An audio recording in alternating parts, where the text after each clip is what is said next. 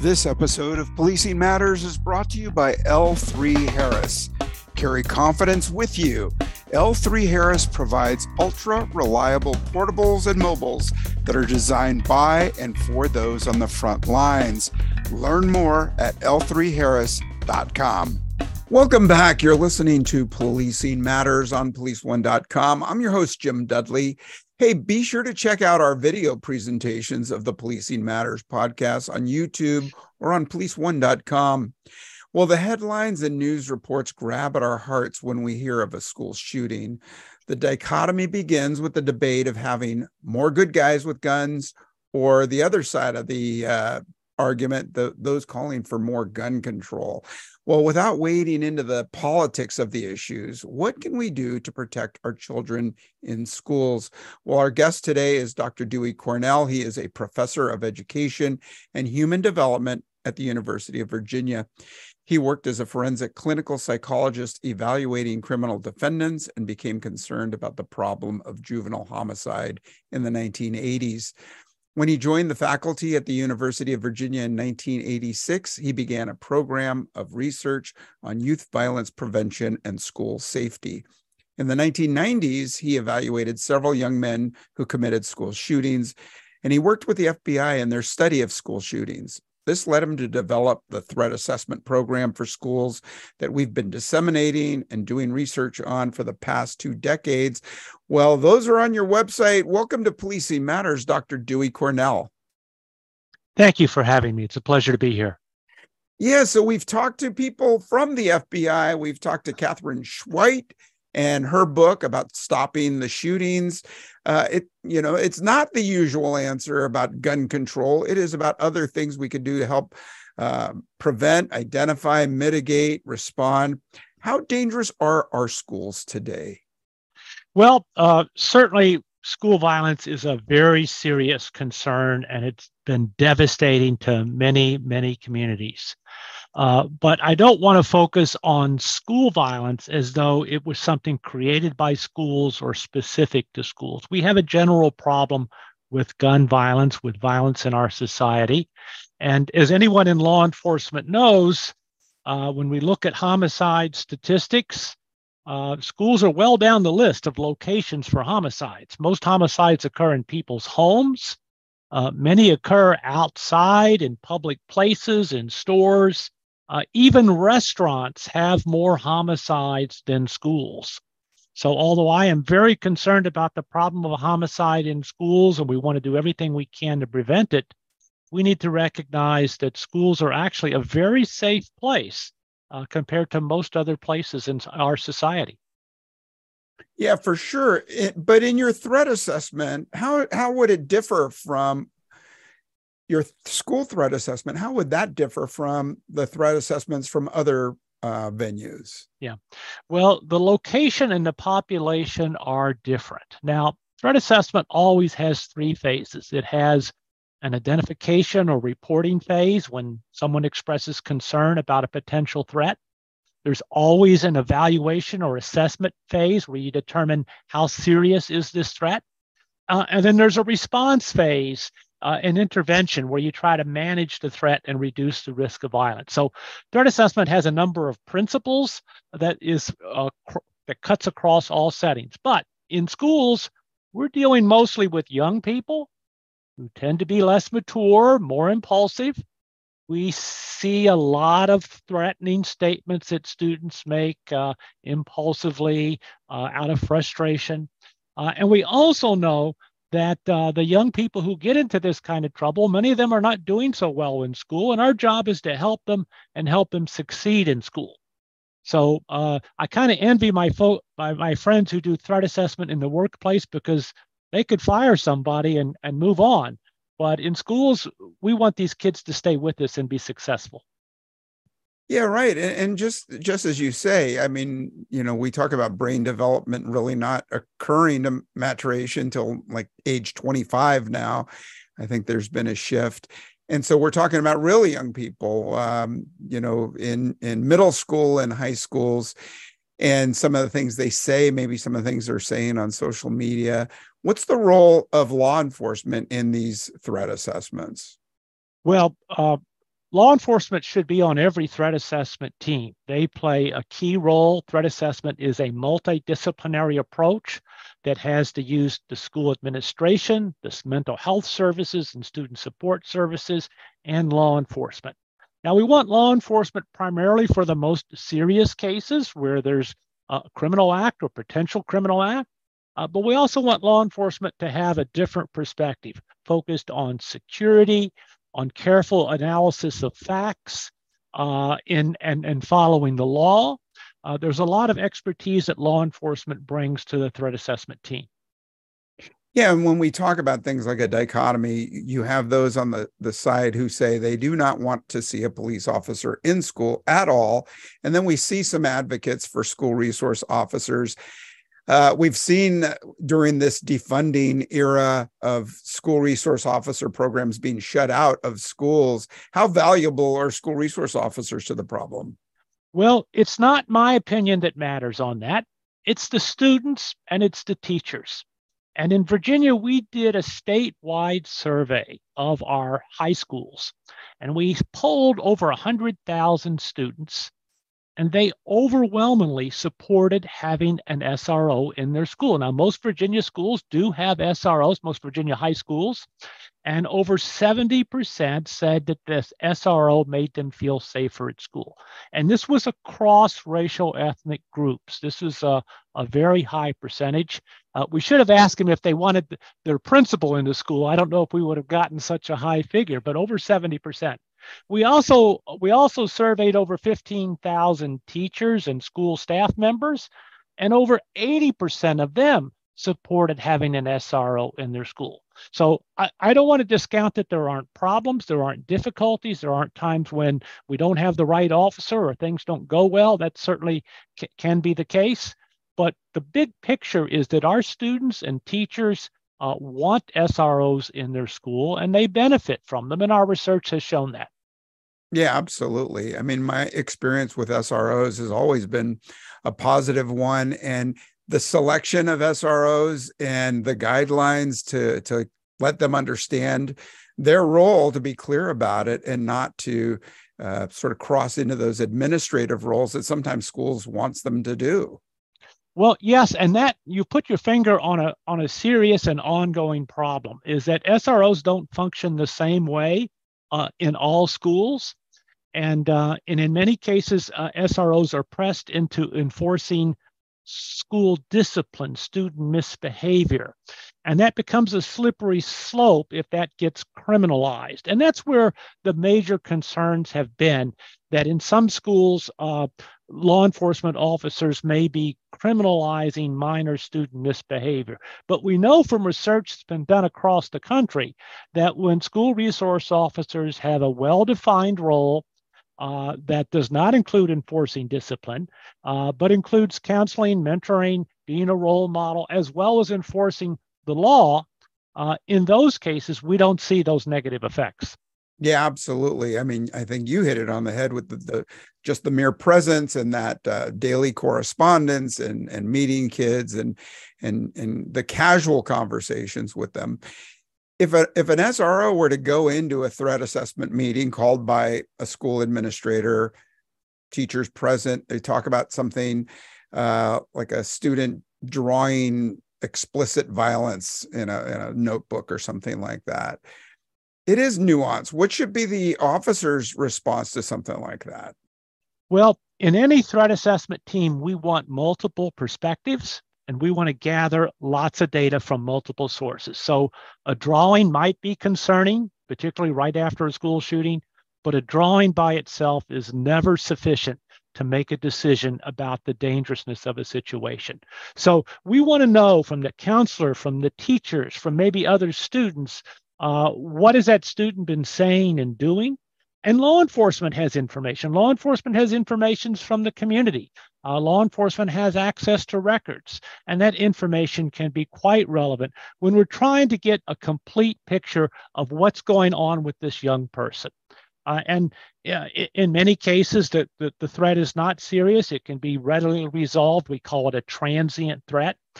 And there, law enforcement has no special role other than to see other than to know what has happened. It's only when we're dealing with cases where we think there's a potential for an assault, an attack, a deadly weapon, some more serious conflict, then we need to think about possible criminal violations. We need to think about security. And there we want the law enforcement perspective. Yeah, and we often talk about things that happen internal in the schools. What about external threats? What's your threat assessment program look like in looking at external influences at a school? Yeah, so threat assessment can't cover all forms of violence. It's particularly for targeted violence. That is violence that a person is planning and has likely communicated to other people in some way. They maybe have leaked it. And we do see threats that come from the community. Maybe a parent, maybe a member of the community, maybe somebody with some other grievances or concerns. And when those come to our attention, threat assessment is appropriate. And in fact, in those cases, law enforcement plays even a bigger role, because often the tools that we have for threat assessment when someone's from outside of the community or someone is an adult are protective orders, no trespass orders, security measures. So law enforcement plays a very important role, particularly when the threat comes from outside the school. Yeah, absolutely. I'd like to ask a little bit more on that. We've seen some school shootings from former students. Maybe a former student who actually has a parent or a relative who works at the school and has access. But first, I'd like to take a moment and thank our sponsor. When seconds matter, count on dependable coverage on and off campus. L3 Harris offers flexible and affordable portables. Communicate on the move with Wi-Fi voice and data, GPS, and app-based devices that keep you connected. Schedule your demo today. Learn more at L3Harris.com. And we're back, and I'm speaking with Dr. Dewey Cornell, the University of Virginia, talking about prevention and response to school shootings. And so far, we've been talking about the planning aspects. Do you feel that the public school is now opposed to law enforcement involvement in the schools, or you think they're more welcoming? Well, I think it varies across the country. I think we had a wave of concern about law enforcement because of some very high profile and really quite troubling, distressing, problematic cases that didn't necessarily involve schools, but they involved law enforcement. And clearly there's a movement to reform law enforcement. But I think we have to recognize that law enforcement plays a valuable role in our schools. As I said before, our studies show that they are actually supported by the people who are in the schools with them. And so I think they can continue to have an important role. Certainly in our threat assessment training, we want law enforcement as a member of the team. And we find that the other members of the team are happy to have them on the team. Yeah, absolutely. I mean, that's so encouraging, the 70% acceptance rate or approval rating of SROs. In your threat assessments, do you deal with the response at all? And if so, what's the leadership training like in that aspect? Yeah, so we use that term threat assessment, but it's a shorthand. It's really threat assessment and management. It's threat assessment and intervention.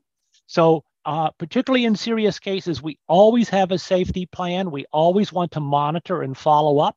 So we may be providing counseling services to those students, academic services, sometimes a change in placement. Now, law enforcement also can be involved in monitoring and in those cases. And what we find is that law enforcement actions such as arrest and charges are actually quite low. Threat assessment actually reduces the likelihood that a student is going to have punitive consequences, because we can distinguish the serious threats, the small number of serious threats, from the mostly threats that are not serious. So our arrest rates are in the neighborhood of less than 2%, sometimes less than 1% of the students are arrested. Now, law enforcement might be involved. They might be consulting with those students. They may establish a relationship with them. And they're there as a source of support for other students who might be concerned in the school as well. Yeah, wow, that's a super low number. And I'm wondering if it's just the Hawthorne effect or the Western Electric effect, that if we do something, we can alter a course. Well, we're providing services to students, and we're able to show that they benefit from those services. Now, in terms of the stability of our percentages, we've done research throughout Virginia. Another group has done research in Colorado. And just recently in the last year, we have done research throughout the state of Florida, and we're getting very consistent figures. That is, the rates of suspensions are very low, the rates of expulsion are very low, and the rates of law enforcement actions such as arrest and court charges and detention are extremely low. So we're seeing it very consistently across really thousands of schools. Mm-hmm. And as a forensic psychologist and as a researcher, you talk about assessments of people. How's technology worked into the equation? Well, technology does play an important role. I think the humans behind the technology are, of course, most important. But we do have kids who are making internet threats using social media. Now, of course, not only do they make these threats on social media, but then that means we can detect them and investigate them and get really a better sense of what their thinking is. So technology certainly plays a role, but I don't think there is no substitute for a well-trained, understanding, capable officer or school counselor, and we need more of them in our schools. Yeah, absolutely. And no, school resource officers do so much more than what the title implies. Now, a colleague of mine and I have debated the issue of arming teachers, and I want to get your sense on that.